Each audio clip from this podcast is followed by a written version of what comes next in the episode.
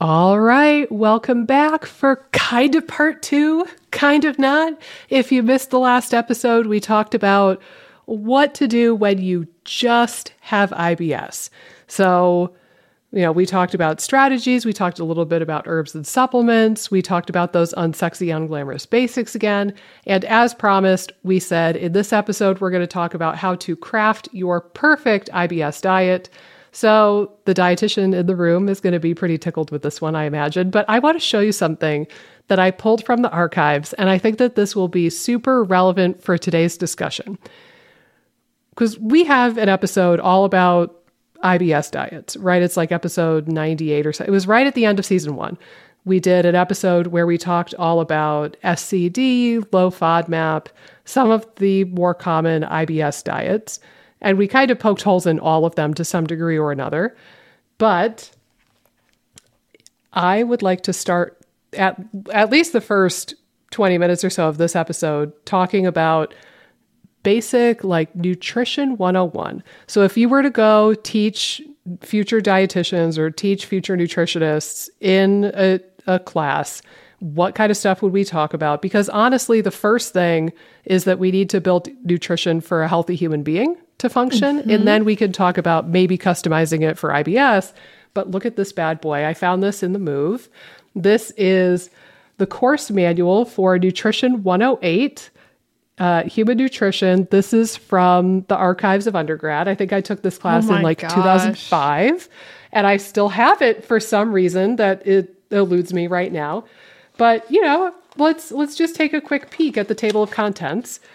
So, when I say nutrition 101, getting back to basics, getting back to nutrition just for healthy human beings, I'm talking, you know, vitamins, minerals. Are you getting enough carbs, protein, fat, fiber? Are you getting enough calories? Ooh, I like this. Even even in 2005, they had a section here. Sugar, is it bad? So, I think just really starting with those basic you know, macro and micronutrients is a really solid place to start us off in this conversation. And then perhaps we could talk about customizing the diet for something a little bit more IBS specific. So, dietitian in the room, you take it away. What do you want to talk about first? Yeah, I mean, probably just prefacing this whole conversation with everybody's going to be somewhat unique. So, there's still a degree of experimentation when it comes to diet. Um, so, having that in mind, is helpful so that you're not trying to establish this is the this is the plan and I'm going to eat this plan and this is just what I'm going to stick with forever. Like so having some nuance and knowing if certain things changes change if certain goals change if you're working out a, a lot more that's going to change that what you're going to be doing nutritionally or it should change what you're doing nutritionally um, and it might change uh, that you need more of a certain macronutrient compared to another. So your nutrition, I think again, like majority of people need a certain degree of certain macros. So that would be like carbs, fats, proteins, calories. Again, like calories essentially is what what the macros make up your calories. So you have a certain level of energy that you need to function every day. That's what calories are. They're just energy. Um, so you have a certain amount of energy that you need each day, and it can come from different things. So it can come from protein, it can come from fat, it can come from carbs. Um, alcohol is technically an energy too, but again, I don't usually. You don't want a lot of your calories coming right. from alcohol. No, we'll just say that. Um, so there's different ways that you could split this up, and typically I would say that would be where I would start. So, from a hierarchy of the questions that I ask my clients when trying to determine how to help them nutritionally, I would first and foremost ask them above anything else is are you getting enough calories in? That would be the first question we would want to figure out. So, if you're thinking of a hierarchy, that's question number 1. Question number 2 would be um, well, Actually, well, I would. Can I pause you for go, a second? Go ahead. Though? Yep. When you say, "Are you getting enough calories?" Mm-hmm. People could be sitting at home Well, saying, I- "Of course I am." Well, I wouldn't necessarily ask them that specifically. That would be like a question in my head, is sort of. But yeah, Yeah, I, well, I and- know what you're saying. people could be asking this at home right now. So let's let's take this bit by bit. Okay. How would you def- how would you define enough calories? How would you find out if you are or you are not taking in enough calories? Well, even before we get in the calorie conversation, because I missed another key thing that I usually uh, try to figure out with clients is one, what is your relationship with food? So mm. if you have a ton of food fears that are actually preventing intake and preventing you from getting calories up, that would be priority number one is to try to assess where you're at from a food relationship standpoint. Because if you're freaking out and scared of a lot of foods, which I get it, I've been there personally, it's going to be really hard to make sure that it's going to be really hard to nourish your, your body if you're in a state of fear around food. So, first and foremost, if that's an issue, I would prioritize that heavily. Um, Similarly, like do you have an eating disorder or do you Right. have any sort of disordered eating? You know, I I'm working with somebody right now who has anorexia and it's it's been a challenging journey getting her to the point where she realizes that the underfueling is driving symptoms much more than she realized. Um, but even just like working through some eating disorder stuff and working with a therapist or a dietitian who really knows what they're doing with eating disorders. I just I had another one. I don't know if I told you this. A woman uh, I started working with, and she was very transparent that she had had some eating disorder stuff before, but she thought she was past it. She thought she was over it. And when we looked at her Cronometer data and the fitness data pulled in from her Apple Watch, it turns out she's running like a seven or 800 calorie deficit every single day. Right.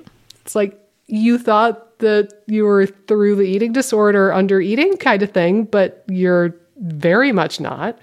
Um, yeah. Well, and and that's an interesting dilemma because someone could I don't know, someone could somewhat recover from disordered eating or an eating disorder where like anorexia tends to be there's bot there's usually body dysmorphia and and a, it tends to be more of a body image issue that's driving the the restriction not always but you know there could be an aspect of maybe their body image is a lot better but they're still like there's still the dysfunction where they're not getting enough nutrition. I think that's rare. Usually i think they're going together but um there could still be instances where a lot of the psychological stuff has gotten better but their actual nutrition maybe unknowing to them is subpar because the hard thing is which we can talk about calories you know we are taught, especially as women, less so, I don't see it quite as bad in men, but it's still pretty common in men.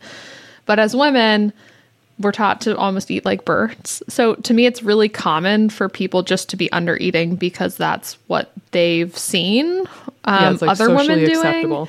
Right. So it's very interesting. Um, I do find that a lot of women undereat unintentionally. Um, and I was going to say that with the eating disorders too, is that these folks might have come a long way from, you know, if they feel like they're out of the woods as far as the eating disorder goes. Mm-hmm. Like, like again, my anorexia patient, and then the more recent one, I forget if she, the second woman did say she had body dysmorphia issues. I think that she more so said she had binge eating mm-hmm. disorder instead Yeah. of anorexia, but um, both of these women thought that they were like past that eating disorder and they thought that they had recovered from it. And, you know, and to some degree they were in the sense that they were no longer eating 500 or 1,000 calories a day, or they were no longer burning 2,000 calories a day on a treadmill to try to lose weight. But they were still under eating, even though they were not intentionally doing so. But like to them, they feel like they're eating a ton of food when they're eating like Right. 16 or 1800 calories. And they just didn't realize that there was still so much of a deficit. Yeah, it and I I will say too there's such a spectrum of what disordered eating is cuz there's outright eating disorders, but then I would say majority of my clients have some degree of disordered eating. Um, sometimes, again, it's more based of off of trying to avoid symptoms. Typically, with our clientele, so um, you know, sometimes the food fears are just so out of control. Um, maybe because they react to a lot of foods. Maybe there's just so much dysfunction. Um, it'd be hard to not have some disordered eating or a poor Yeah. relationship with food when you're symptomatic. And then other people, again, just are so nervous around foods because they've had past experiences, even though they probably could tolerate more. That's generally what I see. But there's such a spectrum here, too. So don't just assume because you don't have an eating disorder that there might not be some relationship kinks that are that that are present with your particular gut journey at this time Yeah. because usually most of my clients have some degree of disordered eating. Um, Well, there was that survey that you sent me from, I think it was like 2012 or 2008 from UNC Chapel Hill. And when they surveyed, what was it, a thousand women, they found 10% of women had a history of an overt eating disorder, like anorexia, bulimia, binge eating disorder. And then what was it, like 75 or 80% of women had some degree of disordered eating. right. I think it was 75 75% including the the eating Yeah. disorders had like again disordered eating eating which is insane. I think So it's super common. Are, Right. Chances are the majority of the people listening to this podcast right now have some degree of disordered eating. And again, to your point, it is understandable on some level because oftentimes the way it starts out is that you react poorly to a food and then you become a bit more fearful of the food and then you react again to that food and now you're extra fearful of the food or you go to a practitioner and they tell you that the food is bad or it's going to feed the SIBO, it's going to feed the candida, et cetera, et cetera. And then that plays into it. So it's it kind of it tends to start a little bit gradually and for very logical reasons, in that it just snowballs out of control. Um, I think also the internet. The internet makes us fearful of a lot of foods too. Like there are a lot of vegan Instagrammers and YouTubers and influencers who will straight up tell you that that meat is evil and terrible and you're going to have a heart attack and die if you have meat. But then you have the people in the carnivore camp who are like judging you for eating any vegetables whatsoever because plants are all evil and bad and you only need to eat steak and salt for the rest of your life. And mm-hmm. you know, the keto people are just like squirting oil in their mouth in the background. It it just it doesn't make sense, but a lot of these diets build their following from fear mongering. Mm-hmm. Like the paleo people, paleo would not have skyrocketed the way that it did 10 years ago had it not been for the fear mongering element of that diet. Mm-hmm. Grains are bad, grains are evil. Our ancestors didn't eat grains. I can't believe you would eat grains. What are you doing? They're inflammatory. If it wasn't for that messaging, paleo never would have taken off the way it did.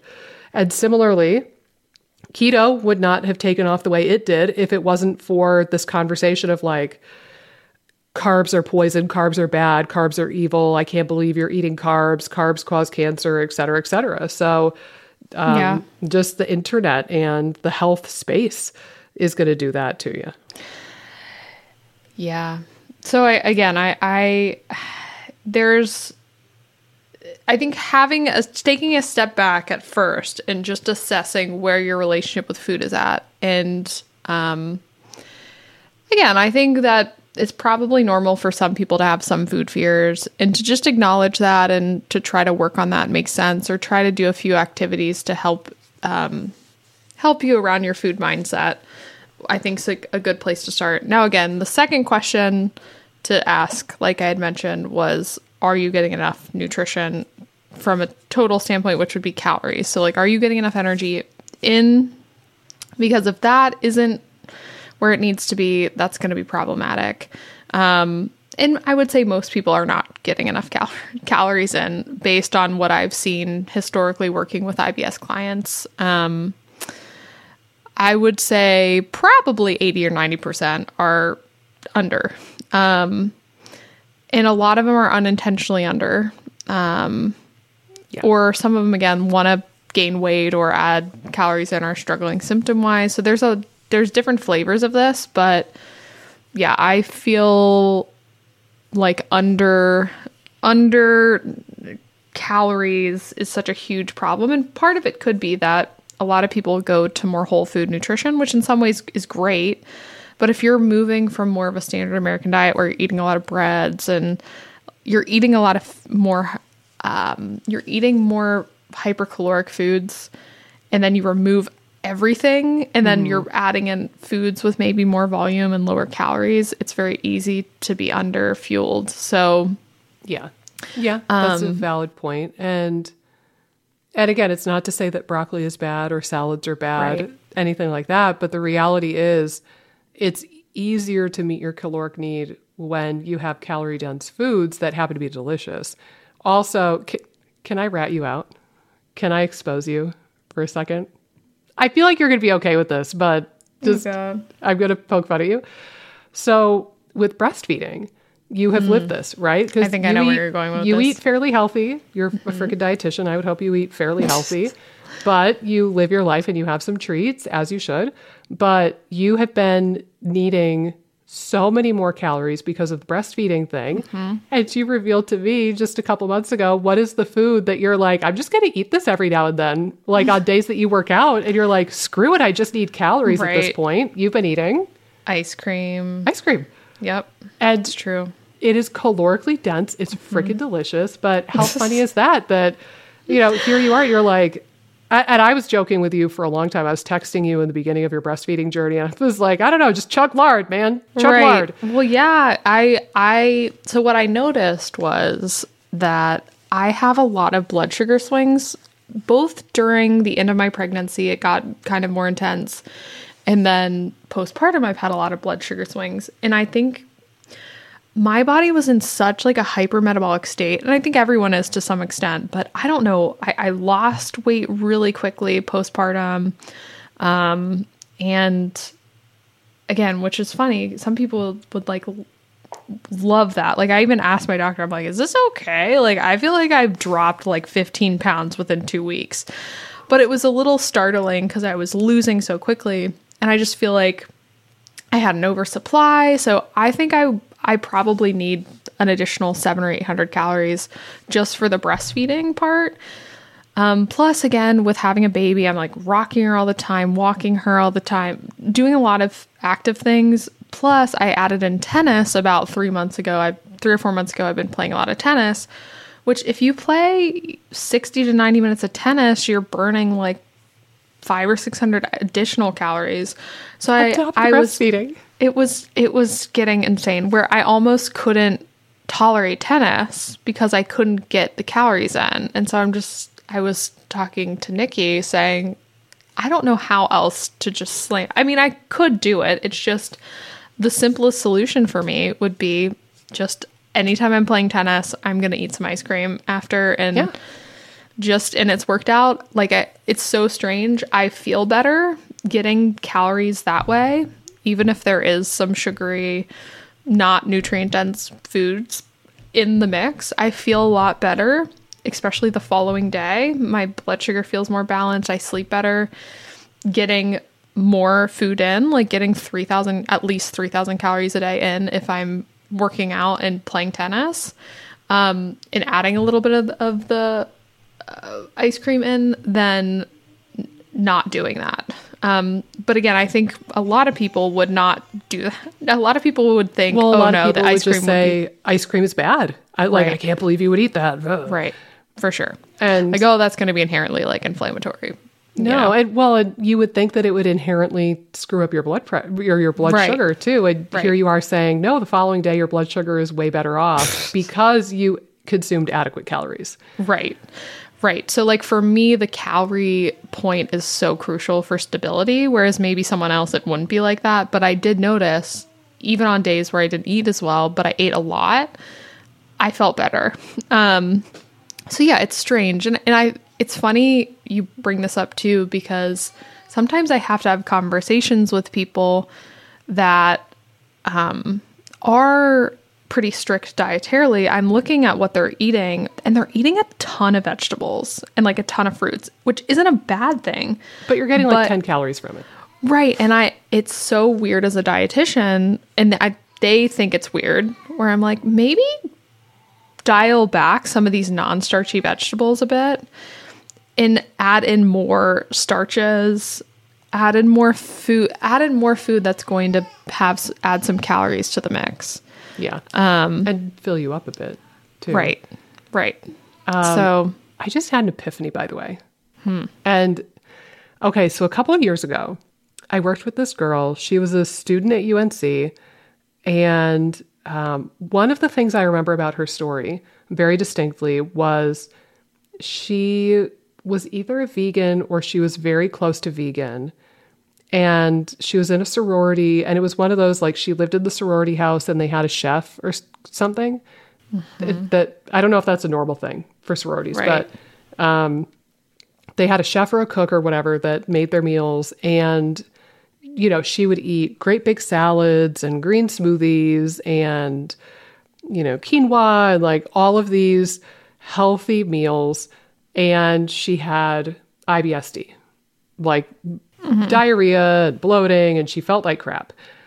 And then one at one point in working together she went on spring break spring break i think and she went to the outer banks with some of her college buddies and she said she felt fantastic. But they pretty much sustained themselves on beer and pizza and i think that was it. Like nothing mm-hmm. else.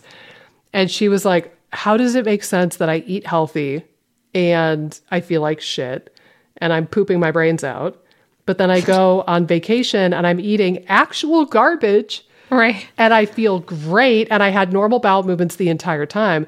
And I remember at the time we were speculating it was one of two things, or probably a combination. A, there's the whole model of like feeding the SIBO, and maybe maybe the excess fiber that she was consuming was feeding the SIBO, versus when she was eating bona fide junk, it wasn't feeding the SIBO so much. And then I also pointed out, you know, when you're on vacation, you have lower mm. stress. And Right. you know, you're living your best life and you're hanging out with your friends and you don't have exams and things things you don't have real world stressors stressing you out when you're on vacation. So a lot of people feel better on vacation versus when mm-hmm. you go back to school and you know, there's probably some degree of like drama with friend groups and you have exams and papers due and you know, you just get bogged down by stressors. And now hearing you, I'm realizing another piece of the puzzle is probably that she wasn't getting enough freaking calories on a regular basis. Here she is eating smoothies, green smoothies, and giant salads and trying to be healthy. She's probably under eating, which I don't I don't mean to judge a group of people I don't have any interaction with, but if I had to bet, I would bet not only sorority houses, but also things like cheerleading and gymnastics. I bet that these are groups of women who are particularly vulnerable to disordered eating, right? Like being just surrounded by by there, these. there is some research to that um I think cheerleading and gymnastics Ballet as certainly. well. Ballet. Oh my god, yeah, dance for sure. ballet i Um, i actually was i did a, a um i did a little workshop at a ballet company here and i've worked with a i've worked with a, ba- a sub ballet dancer and it is insane to me so the ballet company that i worked with did um they had classes from young age to people in their company um, hmm. and it was funny because the owner kept being like, yeah, we just like really try to promote a healthy relationship with food because, you know, in ballet, there's such a high prevalence of eating disorders. But then she would say stuff that would push eating disorder. Like she would say, ah, I wish someone, I wish she would just eat better so then she'd lose. Like she would say stuff that would promote eating disorders in young yeah. girls. And it was just kind of crazy to listen to her because sometimes they're totally oblivious. It's so built into that culture. Yeah. Um, and the other thing is too the the person that I worked with individually that was in a dance company, she was dancing six hours a day, and they like wouldn't really take lunch breaks. They were just basically snacking That's brutal. during the middle of the day and it's crazy. So yeah, Yeah. I think Yeah. any any sort of sport or profession where you're on display, sorority I could see as well. There's I'm just te- thinking like a, a big enough group of young women, college girls in college general, girls, teen like, girls. Yeah, I could just see a big enough group of college-ish or high schoolish age girls that kind of being a breeding ground potentially too, regardless of the sporting part of it. Another group, uh, too, that I know you, we have talked about more recently privately is men, men, but also men who are like a bigger stature. So I don't think men have as high a prevalence of overt eating disorders. But if you're like a big, tall dude, you're going to be surprised how many calories you actually need to sustain your metabolism, right? Like we we've been working uh, with somebody recently, and what it like he needs like three thousand calories a day or something crazy, and he Right. was not anywhere near that. Yeah, that's the thing. It's crazy working with dudes because just the sheer volume of calories that they need. And it's crazy because some dudes can hit that. Some dudes are having no tr- problem getting 3,000 calories in. But then you have others that just aren't paying attention to it and are doing SIBO based diets. And it's really hard to get 3,000 calories in if you're eating a sweet potato, broccoli, and a chicken breast at each meal. So it's I think that inherently some of the SIBO esque diet or even Whole Foods diets are going to inherently be a little bit more low calorie. Mm-hmm. They don't have to be. I mean, there's different ways you could maneuver it to get calories up, but it takes way more work than if you're eating more junky food. And that's not to say do what I do of eating ice cream, but um, I mean, you could have Doritos instead. That's right. okay. Well, again, it, it's people could focus on pretty highly nutrient dense foods, eating some snacks, eating some treats occasionally. But yeah, I think it it is really interesting the sheer volume of calories that you know a six foot two 210 pound dude's gonna need compared to you know a five foot three 120 pound woman so um i definitely have seen some guys that undereat and um yeah it, it's really it is interesting um but yeah i it's weird because there's this subset of of people that we work with that get like very little calories just being on a SIBO, more SIBO diet. Maybe they're eating a ton of rice. Um, and then there's not that rice is inherently bad or anything, but some people that aren't really eating tons of vegetables, um, or they're sticking to the lower fiber ones, versus some people I work with are eating a ton of vegetables to the point where I it might be impeding their cal their calories. Um, so it is interesting. You'll get two sides of the coin. Some people are eating really high high fiber. I've seen, and it's like maybe we need to cut that just a little bit so that I've you seen that with vegans and vegetarians, especially, where it's Right. like, okay, you're doing good, champ, but maybe too good. right exactly. Like, let's, and again, the one that I always joke about, and I kind of use as a litmus test sometimes when I talk to people, is I, I've jokingly called it the Dorito test. So Right. I remember the first time I did, I think it was the first time I did this. It was one of the FODMAP Freedom like group Q and A's, and we're talking, and one of the students was asking some questions, and in that moment and previously, I was getting this very strong, like, ooh, eating, disordered eating kind of Yeah. vibe from her. Like, you could just tell the stuff she was saying, like, grains are inherently bad and inflammatory, and sugar is inherently bad and inflammatory, and and like bone broth is inherently good and heals everything. And there was just there was a lot of like dogmatic, black and white, good and bad kind of stuff that she was saying. And finally, at one point on one of the Q and A's, I forget how it came up, but I I looked at her. I said, "How would you feel if I told you to eat a Dorito?" And the look of shock and horror and terror on her face was very entertaining for me, but it was very diagnostic, right? if if the thought of eating a single Dorito is legitimately terrifying to you, or if if the thought of eating a piece of candy is truly horrifying to you, then I think that's a red flag for disordered eating personally. Because Yeah. again you're breaking these th- these foods into good and bad camps. And again like you're going to be scared to eat a food if you've labeled it as bad or inflammatory or you think it's going to cause cancer or something.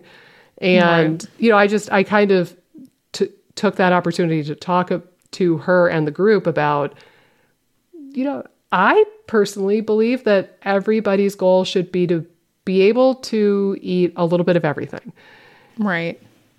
you know, it's not to say that you eat Doritos every single day or even every week, but if you were to eat something like that as a treat, hopefully you're strong enough and resilient enough and you have a good enough relationship with food that you would have the confidence to know you wouldn't explode in, into a, like a fiery ball of flames. Right.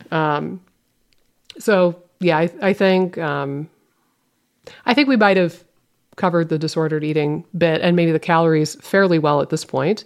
I will throw out. I know you've said you think that they undershoot a little bit, but just even getting a quick ballpark on something like Cronometer, or kind of really rough and dirty Google search and finding what your calorie need might be would probably be a good place to start just to get a ballpark. Cronometer's a start. You can upload some of your physical activity data to make it a little more accurate. So there's different ways that you could do it, but it could give you a, a sense because what you're trying to determine is right how much you're how many calories you're putting in and how many calories you're taking out by burning the calories throughout your day by Yeah. moving and how Yeah, your so organs working and right your so your baseline metabolic need plus additional for any activity that you might do. So if you Right. work out a ton, you're going to need a ton of calories. right My husband I- still Go Oh, ahead. sorry. I was going to say my husband still makes fun of me because when we first started going out, I was rowing, and you know we would row for like two and a half hours every morning. We would do a three mile run for a warm up before we got in the boat, and then we would row for like two two and a half hours, and then we were supposed to do a second workout in the afternoon most days. So we were working out a ton. And I got to a point, I thought it was normal for a person to eat an entire box of pasta. yeah Like that was just, that was the volume of food I ate. Right. And when I first had him over for, you know, the first like, come over to my place and I'll cook for you type date, um, I was making the spaghetti and I got out two boxes of spaghetti and Mike was like, what are you doing? I was like, well, making spaghetti. And he's like, how much? I'm like, well, one for you, one for me, obviously. And he's like, no, no, no, no, no, no, no, no, no. Like this, I, I don't, I'm not going to eat that much. You're going to have leftovers if you eat that, if you do that much. But yeah, I, I would just, you know, one box of spaghetti. Well, it's it's funny too because I like that you were just full on gonna eat your big your big meal regardless of Mike. Whereas I feel like again sometimes when people are on dates they just don't eat very much. You're just you were just balls to the walls oh, no yeah. matter what, which I love. And I made him meatballs, even though I had been a vegetarian for like 10 years at that point and I didn't know how to cook meat at all. And I cooked the ever loving crap out of the meatballs and they were dry as all get out. Because I didn't want to undercook them. I felt like that was a bad Right, thing. But I had no idea how to gauge if they were done. So I Right. made homemade meatballs and then I just Well, just stir some tomato sauce or something on them. Like Like, soften them up. Yeah. Well, Mike tolerated them. He way later told me, yeah, they weren't very good. Um, Oh, God. But he did eat them to his credit. And then my roommate, who had incredibly low standards for food, she ate the rest of them and she thought they were the greatest things ever. Oh she my thought I was a wonderful cook. So Everyone needs everyone needs the low bar culinary friend to to hype Yes. you up. But I introduced said friend to Tuna Helper, and her world opened up. She was it. Her world just was revolutionized. Oh. She had never heard of Tuna Helper. She had never had it, and I kid you not, she would cook Tuna Helper after that at least twice a week. Sometimes she would cook it for breakfast and eat it for breakfast. oh my god. So we would my other roommate and I would come back from practice at like 8 8:30 and we would walk in the building and I remember the one time we walked up the stairs to our apartment complex and we are like what is that? Oh and Oh my we're debating God. all the way up the stairs and we're like it's fishy. Is somebody eating fish at eight o'clock in the morning? Who's who's eating fish at eight o'clock in the morning? And we open the door to our apartment and there's our roommate. She's like, hey guys, want Tuna Helper?" And we're like, oh God. Oh God. No, I think I'm going to barf just thinking of that at eight o'clock in the morning. Thank you though. Oh God. Well, I think once Once trying you to recover from the right, I'm trying story. to re- recover from this. Once you do know, well, if calories are insufficient, it leads to another question of where your macro is falling because that'll help you determine maybe what would be the best macronutrient to try to increase calories. So, True. Um, I have another thought too, just really Yeah. quickly. yeah, If calories are insufficient, the first step could be to just eat more of the foods you're currently tolerating. true. So, like, if you're not tolerating FODMAPs, we're not necessarily saying you start with guacamole and onion dip and French onion soup. Maybe you start with some of the low FODMAP foods that you're currently doing really well with, and you just increase the dose, if you will. Um, Right. But continue because I like the idea of looking at your macros and figuring out how to target that a little bit more. Yeah, so usually when I have a client that does cronometer and I'm seeing that calories are insufficient, usually what I will do is look at where their protein's falling, where their carbs are falling, and where their fat's falling, and see if there's any bigger gap that needs to be filled because that is where you're going to get the calories to in, that's where you're going to make up the calories is with your macro with shifting around macros. Um, now some people might have generally pretty balanced macros they just need to eat more like what you're saying they just need it more of what they can tolerate and maybe have bigger portion sizes whereas other people have bigger gaps. So if they're a little bit lower on the carb side i might say you need to add in an extra serving or, or two of starch or like an extra fruit and an extra starch. So i'll try to give more specific guidance on what to potentially add in. Um, Question. Yes Do you ever see people who are deficient in fat other than vegans? yes so I'm surprised with all like keto being the buzz. I'm surprised that that it's- happens. It's very rare. I'm thinking of one client um, comes to mind where we've been slowly trying to add fat in. So she had her gallbladder removed and went very low fat and feels like now she has totally lost tolerance to fat. Um, so it's hard because if you don't eat fat, your bile dries up. Like it, it- you won't produce a ton of bile. Like your body's smart. It's going to downregulate things if you're not utilizing bile. And so it can lead to more sludge if you're not eating fats. So it can lead to more deficiencies in terms of your ability to digest fat. So she's in this weird conundrum where she's struggling to increase fat, in my opinion, enough to really facilitate bile flow um, and gets gets pretty triggered if she goes over a certain fat threshold. So I have had some clients that are a little bit too low fat or too yeah too low fat, but that would be more the scenario. I feel like if they've had their gallbladder removed and have just been a little bit Yeah, if extra they- careful. If they have a specific reason to avoid fat Yeah. versus versus like just the IBS clan in general Right. tends Not- to not be deficient in fat because again everybody talks about freaking keto. Well, and I would say typically fat as well. Sometimes there is sometimes where I feel that people have a fat threshold. So sometimes people notice if they eat a little bit too much fat, they don't feel good. And I don't know if that's necessarily um, like struggling to digest the high degree of fat or just that other macros are lo- too low. Because if you're really ratcheting up the fat, your carbs or your protein could be too low.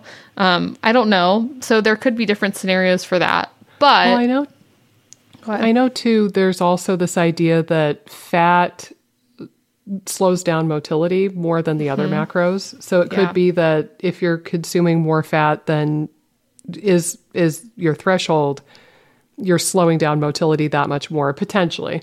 Yeah, I would say I I think sometimes when people are over about 40% of their calories from fat, not always the case, but I would say like mm, that's where that's where generally I would look um when I review the cronometer, like what percentage of their calories are coming from fat right around that 40% seems to be where things go more awry. But again, it varies still. So some people could eat more than that and be fine, whereas other people, you know, have to be a little more careful of that line. I think the other thing to think about is okay, typically though, I would say typically fat is usually something that fills in the gap of getting enough carbs. Like once you get enough carbs, once you get enough protein, fat's just like the leftover component, if that makes sense. So it's not as much something that I say you need this amount of. Now there could be an upper limit for some people. Um, but usually with carbs and protein, I have like a goal amount. Um, That so- makes sense. And then any additional fat that you might add, it's more for like the calorie sake Right. versus the fat itself. Right. So I would say too that there has been some times where I've worked around saturated. I've tried to lower saturated fats to see if it affects cholesterol levels or something like that with clients. But typically, again, I'm not doing tons of work with fats. More often than not, I'm working on protein and carb intakes. That makes Um, sense. Well, and what was, oh, I feel so rude right now. We had a guest on and she was lovely. Kayla? Yeah. Kaylee uh, Kaylee. McDevitt. Yeah. Um, and we were talking about a lot of people probably need like 100 grams of protein for healing purposes. Yeah, and it's interesting too because the dietetics world, the conventional dietetics world, in my opinion, majorly undershoots protein in general. I'm pretty sure their guideline is, and I could be wrong because it's been a while since I've been in school, is 0.8 grams of protein per kilogram, which Yeah. really is not that much. Yeah, you're right. That is Um, it. And then it's like up to 1.2 grams per kilogram if you do like heavy weightlifting and such. Right, which again is not that much. So Yeah. I tend to see people needing at the very minimum 0.5 grams per pound. So that would be like my minimum minimum, but most people I think do better higher than that. Like I would say 10 to 20 grams higher. I think Um, that's about spot on. Because when I've done my cronometer tracking, I'm so I'm again recall I'm six feet tall and I'm not a petite built person. I'm pretty muscular, um, and I've got maybe like five or seven pounds of COVID fluff that I could lose still. but I'm like 190, it like somewhere between 190 and 195, and Mm-hmm. generally I try to shoot for right about that hundred gram of protein Right. per day mark and it is it's genuinely challenging even with about a 2000 calorie a day allotment for me to play with or like 2100 somewhere in that range because i'm tall um, Right. it's it's genuinely challenging to get that much protein Right. in a day let alone to like hit the mark every single day and and have enough for healing and interestingly I, I don't know if this would merit a full episode, maybe down the road, but hair loss is a pretty big complaint among people who have gut problems. Um, I know I've I've watched a lot of videos and I did a little mini course. Like as a student, I watched a mini course about hair health, and a lot of hair experts say that you need to get a bare minimum of 100 grams of protein per day to facilitate hair growth. Yeah. So it makes you wonder is it like the inflammation from the gut and the microbiome kind of stuff and the SIBO causing the hair loss, which I think a lot of people believe? Or is it the fact that you're totally undershooting protein and mm-hmm. you you don't have enough of this critical macronutrient to build healthy hair? Yeah. Yeah, and I it's interesting because in the conventional dietetic space there is a a notion that you need more protein when you're healing. So people that have had burns or um, surgeries, they need more protein. Um, so there is that notion. Um, I think they undershoot even probably that too from a protein need standpoint. But yeah, protein typically I would probably shoot at the absolute bare minimum of 0.5 grams per per pound of body weight. Probably more more you're better off getting an extra 10 to 20 grams on top of that. Um, but that would be the bare minimum, I would say. And I would um I would say um Oh man, I I had a brain fog moment, a brain fart moment. Oh, now I can't remember what I was gonna say. Hmm. It'll come back. What It'll about come back. why don't we pivot around. momentarily to carbs? Yeah. Um, I know we've talked about low T3 on oh, I remember what it was. Can we can we go back yeah. just the only thing I was gonna say was if you are vegetarian and vegan, you need more than that. Oh, yep. because you are not going to be utilizing those amino acids as efficiently in your body. Um, a lot of plant sources are not as bioavailable. Um, So, which it's really challenging because it's already hard enough to get protein up. Um, when you're on a more vegetarian ve- vegan diet, it's not impossible. I've definitely done it with some, more particularly with vegetarian clients but yeah, it's it's more of why I don't really do many vegan vegan clients anymore. I pretty much don't work with vegans just because it's really hard to get to yeah. get protein up. Well, iron and probably zinc as well, but iron. Um, I've seen vegans who are eating 150% of their daily value of iron on Cronometer, but their ferritin still sucks. Right. And of course, the temptation that people go towards is, I have malabsorption. Oh my God. And it's, Right. it's like, no, you have to account for the fact that the iron that you are choosing to consume is far less bioavailable than the iron that you could eat if you had a burger or steak or some clams or oysters or whatever. And actually, I know now that I'm saying this, the same is true of zinc. I forget the metric, but I remember I attended a lecture about zinc, and I believe that and this woman researches zinc full time. That's her job. And hmm. two of the things she said one was that there's no good measurement for zinc. So, you know, plasma, whole blood, RBC, doesn't matter. They're all inaccurate. Uh, Right. A tissue biopsy would be the way to really assess zinc, but they don't do that clinically. That's more of a research thing. So, A, there's no good way to measure zinc. You just have to put two and two together from your diet. But um, I think she said that plant based sources of zinc are about 40% less bioavailable than uh, animal based zinc sources. So vegans and vegetarians need to increase their zinc by about 40, 50%. So again, perhaps 150% of your Right. daily value. Yeah, I, that's where it gets way more challenging from a vegetarian, especially vegan. Like if you are eating some animal foods, you can probably get by. It still would be challenging, I think, but vegan, it's it's really tough. Um, and we probably don't even know all the ins and outs of what you're saying, like each nutrient's bioavailability, bioavailability from a plant source to an animal source. But um, yeah, but it's it is um, it is. I just wanted to point that out, but we can move on to carbs too. I know you were kind of Yeah. running Yeah, with well- some ideas there. Well, again, I mentioned um, hypothyroidism, particularly low T3. We've both seen is associated with insufficient carb intake. Um, I think we both would agree that women in particular should probably not go low carb, uh, Yeah. particularly menstruating women. Um, if you you know if you're postmenopausal, maybe that could be a conversation. I'm not really sure actually because I I don't necessarily have expertise in that arena. Um, I think that generally speaking, men tolerate lower carb diets better than women. It's not to say that they should do that, but they tolerate it better. And true. in my opinion, I really don't think that women should go super low carb. Yeah, I'm in agreement with you. I, I, it's some, it's something that I, is getting better.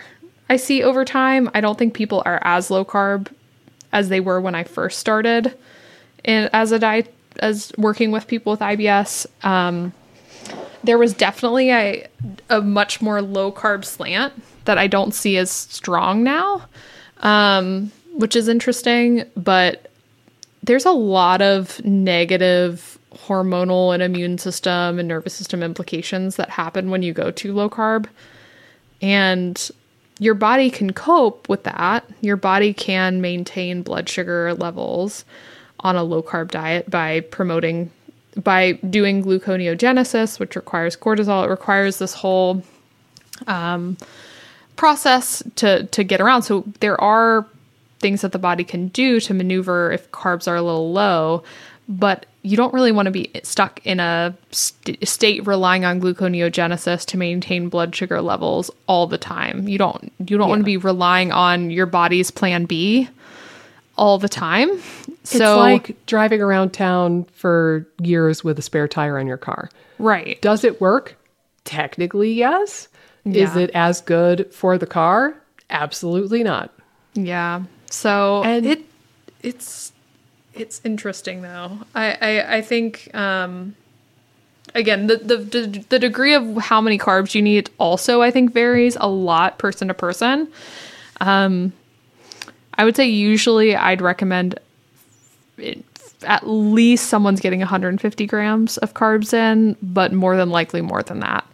Um, like if someone's coming to me from a lower carb state, I will say, let's get you to around 150 grams. And that could change depending on size. Um, but I'm, I usually work more so with women. So if a woman came to me and they were a little bit more low carb, um, maybe 150 grams would be a good starting point to shoot for let's get her to that point and see how she feels. And then determine do you feel better if you bump that up to like 150 to 200 grams? Do you feel mm-hmm. better at the upper limit of that?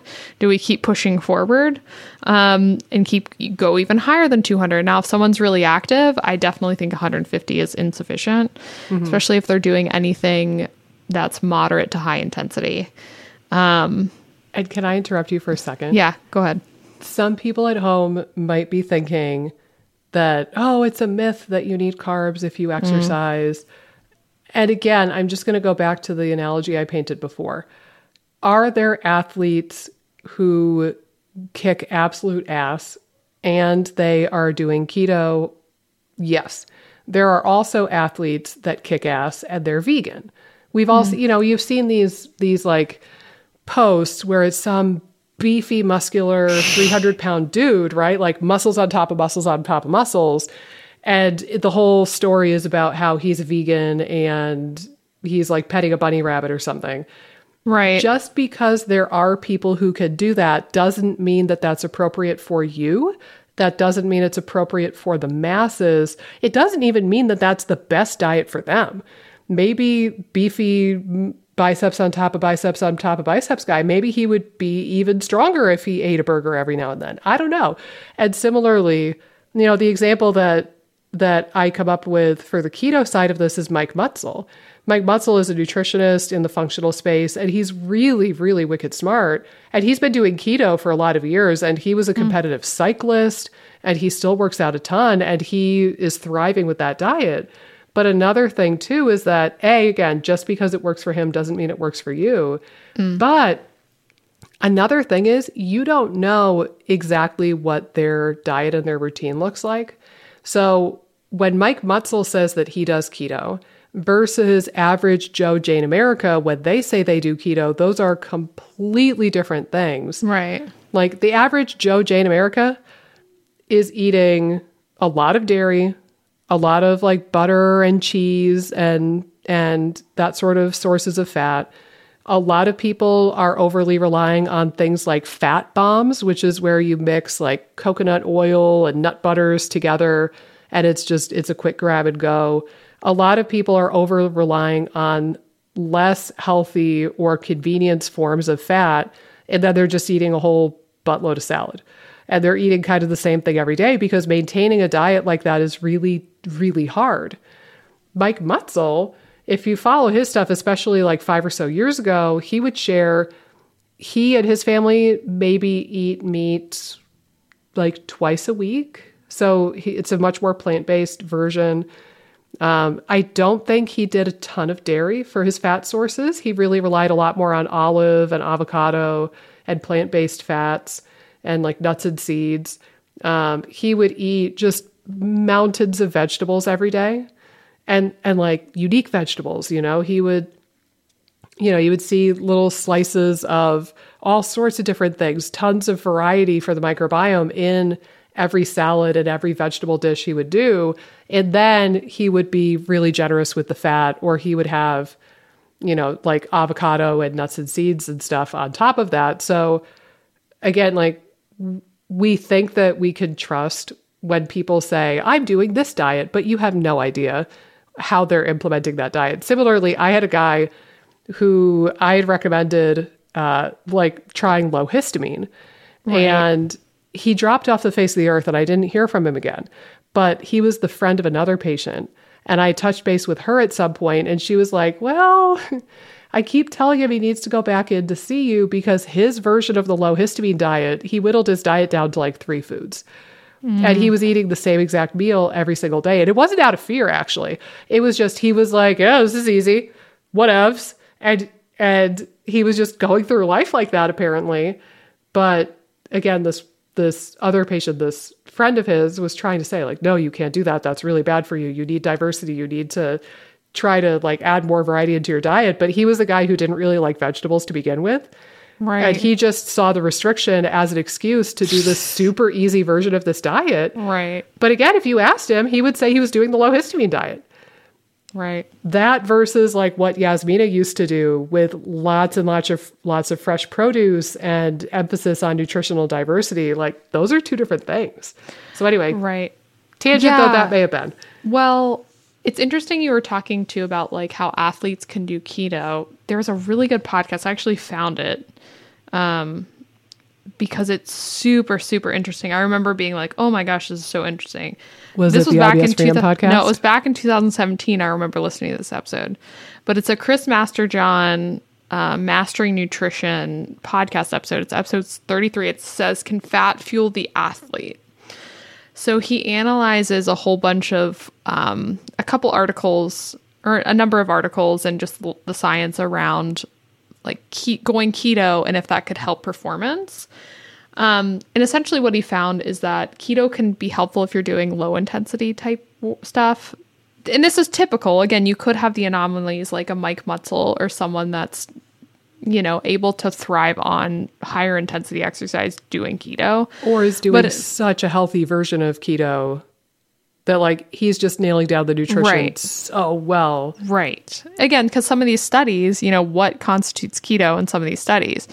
But what what they found was essentially his whole, the whole underlying point is if you're doing low intensity stuff at the at around the same pace, you're not really changing speeds or doing anything different that keto can work and that you can burn calories efficiently but essentially, he said that you can't burn fat very quickly. So if you're doing anything mo- moderate or high intensity, you want to have some carbs on board typically, is, is essentially the whole bottom line of this really well executed podcast episode. So I'd, I'd highly recommend you check it out if you are coming from trying to figure out what works and what doesn't. And again, even your personal journey could be different than this, but it is very interesting. He also had went on, and I remember him talking about this a lot. Is that the Lakers went low carb, and like their performance completely tanked. And he said it mm. can't be caught totally cause and effect. Like you can't say it's totally cause and effect from keto, but their whole team changed diets, mm. and from a year to year basis, their performance really slumped. And he was saying that basketball would be an awful sport to do keto with because you need rapid, fast it's movements.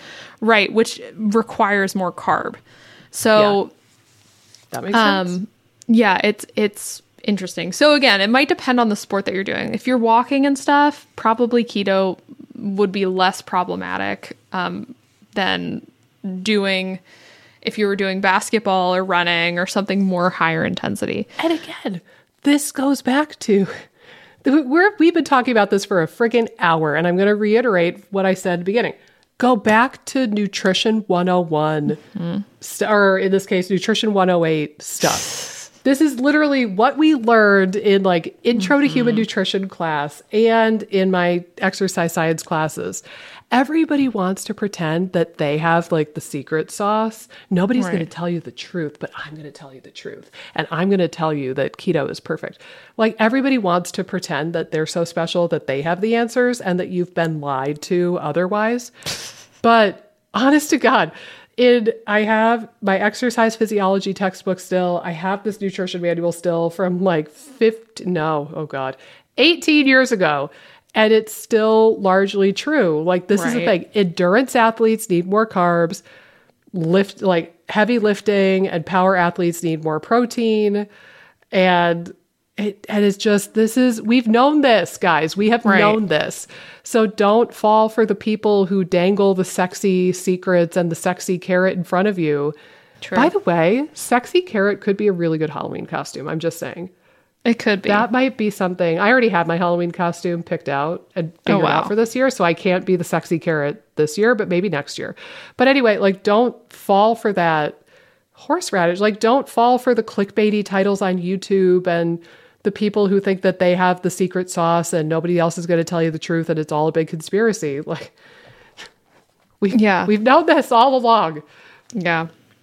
And I think, again, like if you are locking down your protein, fat, carb, from there, you can look at things like you can start getting more nuanced. So, fiber, you can look at your micronutrition. How can you optimize micronutrients, which is huge because there's a lot of different ways that you could get in your calories, or there's a lot of different ways that you can manipulate your macros but um and which could give you different micros um or there sorry there you could keep macros around the same but manipulate those to get different micros so if you know that you do best eating you know 30% fat 40% carb 30% protein which would be fairly high protein but if you knew that you you did well eating that macro split there's different there's different inputs that you could use to get the micronutrients squared away. I have an example, if I okay. may. Yes, please. So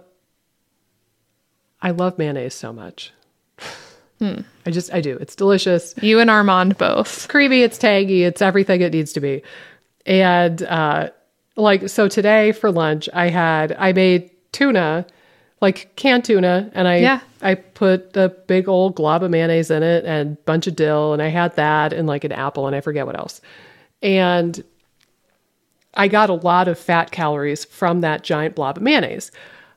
I could have gone a little bit more conservative on my very generous blob of mayonnaise and maybe gotten the same amount of fat from like half an avocado. Right. And the avocado is going to have fiber and potassium and God knows what else.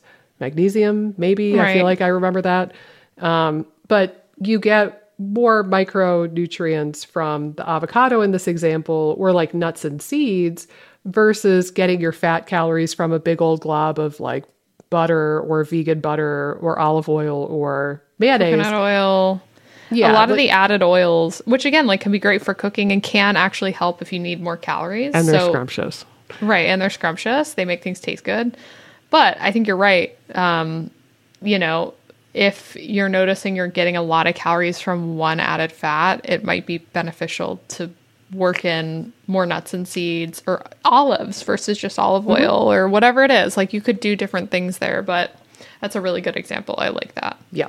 And very apropos because that was just today that I I had that Right. little blob So- of And and I will say too, like sometimes when I'm adding fiber to people's diets, if they're eating tons of rice, that was kind of an example before.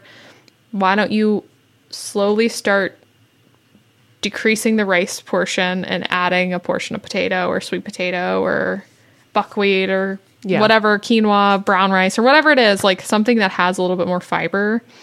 So that's something I do a lot. Um, yeah. but yeah, Cronometer is really fascinating because you can see the micronutrient data. It can be a little sticky because if you're plugging in a lot of the packaged food items, it doesn't it's not totally accurate. So you you want to be a little cautious of living and dying by the Cronometer It'll give you micronutrient at least data. a ballpark though. right. Um, I have one more example, if I Yeah. may, to just go on that. That so we gave an example of carbs, we gave an example of fat. The protein one, if I got 20 grams of protein because I put collagen peptide protein powder in my oatmeal, that is going to increase my protein. Versus if I ate a burger or a steak, then I would get the iron and the zinc and again the other micronutrients from that food instead of the protein powder. right. Right, for sure. No, love that example. that rounds out the three. That makes me happy. That my slight twinge of OCD is is like finishing out something or having that completeness. So that makes me happy now. Um, yeah. Let's let's briefly talk about IBS diets. And again, we have we have one whole episode at the tail end of season one, so it's like episode ninety seven, uh, all about the low FODMAP diet specifically.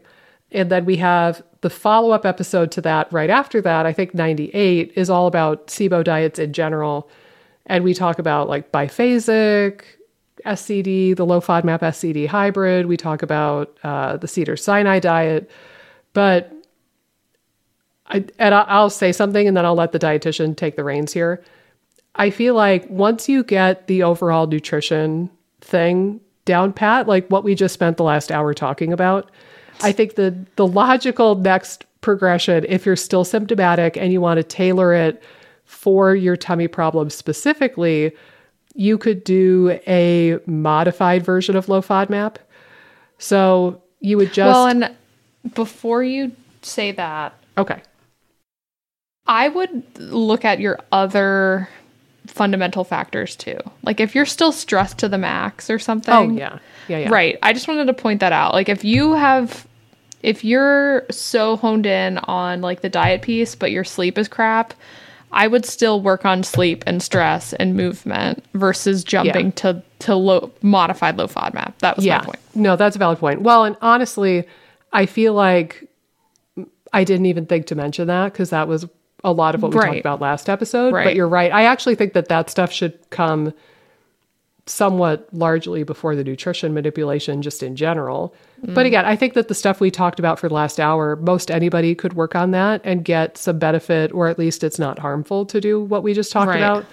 But yes, you've got to have your ducks in a row otherwise and if you're still struggling with symptoms and you want to try to eliminate something, the modified version of low FODMAP um, is basically you you take out the highest of the high FODMAP foods and you only take those out or reduce them.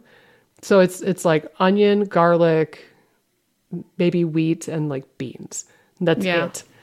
That's nothing else. You're not removing anything else from your diet, but you just kind of dip your toe in the water and you see if that has any effect on you. And if it does, you know, you could just settle right there and maybe that's good enough for you. Um, I think that that then opens the door for a conversation about maybe your motility stinks, maybe your digestive capacity stinks. Like maybe you should work on some of those other root causal factors. Because I, I'm of the opinion I think everybody should be able to tolerate FODMAPs and eat them with abandon. Right. So I don't think Yeah. you stop there. But if you wanted more symptomatic improvement, you could work with somebody to do like a more stringent version of the elimination diet. But in my opinion, this is not something you work with a functional doctor on. This is not something for a nutritionist. This is something you want to go with a dietitian that you find on the Monash University website who's taken their dietitian training course and they really, really, really know how to implement this tool and you they Yeah. can guide you through it. Um, but that's probably all I have to say on that topic is you know, start with the modified. From there, it there's a couple directions you could go, but I absolutely would not do low FODMAP without the assistance of a trained dietitian. Yeah, and I would say to your point earlier, the the thing that can be so problematic from a diet standpoint when you start getting these IBS diets is that they affect all the nutrition out like all the nutrition we just mentioned. You know, you could just naturally be a little bit low carb if you cut out grains or cut out, you know, If you cut out wheat. Right. So they can impact your ability to nourish your body from a fundamental standpoint, especially if you're avoiding a ton of stuff. I also think just your micronutrients can be really affected. I think thiamine, even if you're gluten free, can be on the lower end, especially if you're removing beans and some of these other really high thiamine sources. So, again, that's just one example. If you're removing a lot of these foods, it can be really problematic And fiber. to, nourish your body. Yeah. You've really got to be more mindful of fiber if you're doing low FODMAP. Right. All right. Yeah. Well, Cece's panicking, so I'm I'm muting for a second. Okay. Well, I was actually going to say that probably is a wrap, honestly. So, do you want to wrap it up from here? Yeah, so I think just to um just to sum up, so we had analyzing your analysis analyzing your relationship with food, so making sure Yeah. that that's good. If it's not, trying to do some interventions there. And we have a lot of podcast episodes on that. Um the second thing would be making sure you're getting enough calories, then your macros, and then looking at maybe your micros. And and again, doing maybe something modified to help symptomatically. The gentlest version of low FODMAP possible to start out with, especially if you're on your own. And then if you want to restrict further from there, you really need the help of a dietitian who can watch out for these pitfalls and these these deficiencies and whatnot. Um, again, I would not work with a functional person because they just they suck at this. Right. Um, True. But yeah, yeah, I think that that's a wrap. So I I would actually even give a slightly modified version of the executive summary. You you gave more detail. I would say start with healthy nutrition for a human being right. because you want to be a healthy human being at the end of the day. And then once you get that all squared away and you're doing real, real good, then maybe you start thinking of nutrition specific to IBS. But that's like months down the line for most people, in my finding. Yeah, for sure. That's All we spent over an hour talking about that. I could have just summarized it with the sentence or two that I just said. So sorry, not sorry for wasting your time, but you know, it is what it is. You can find us on the gram at At Amy underscore.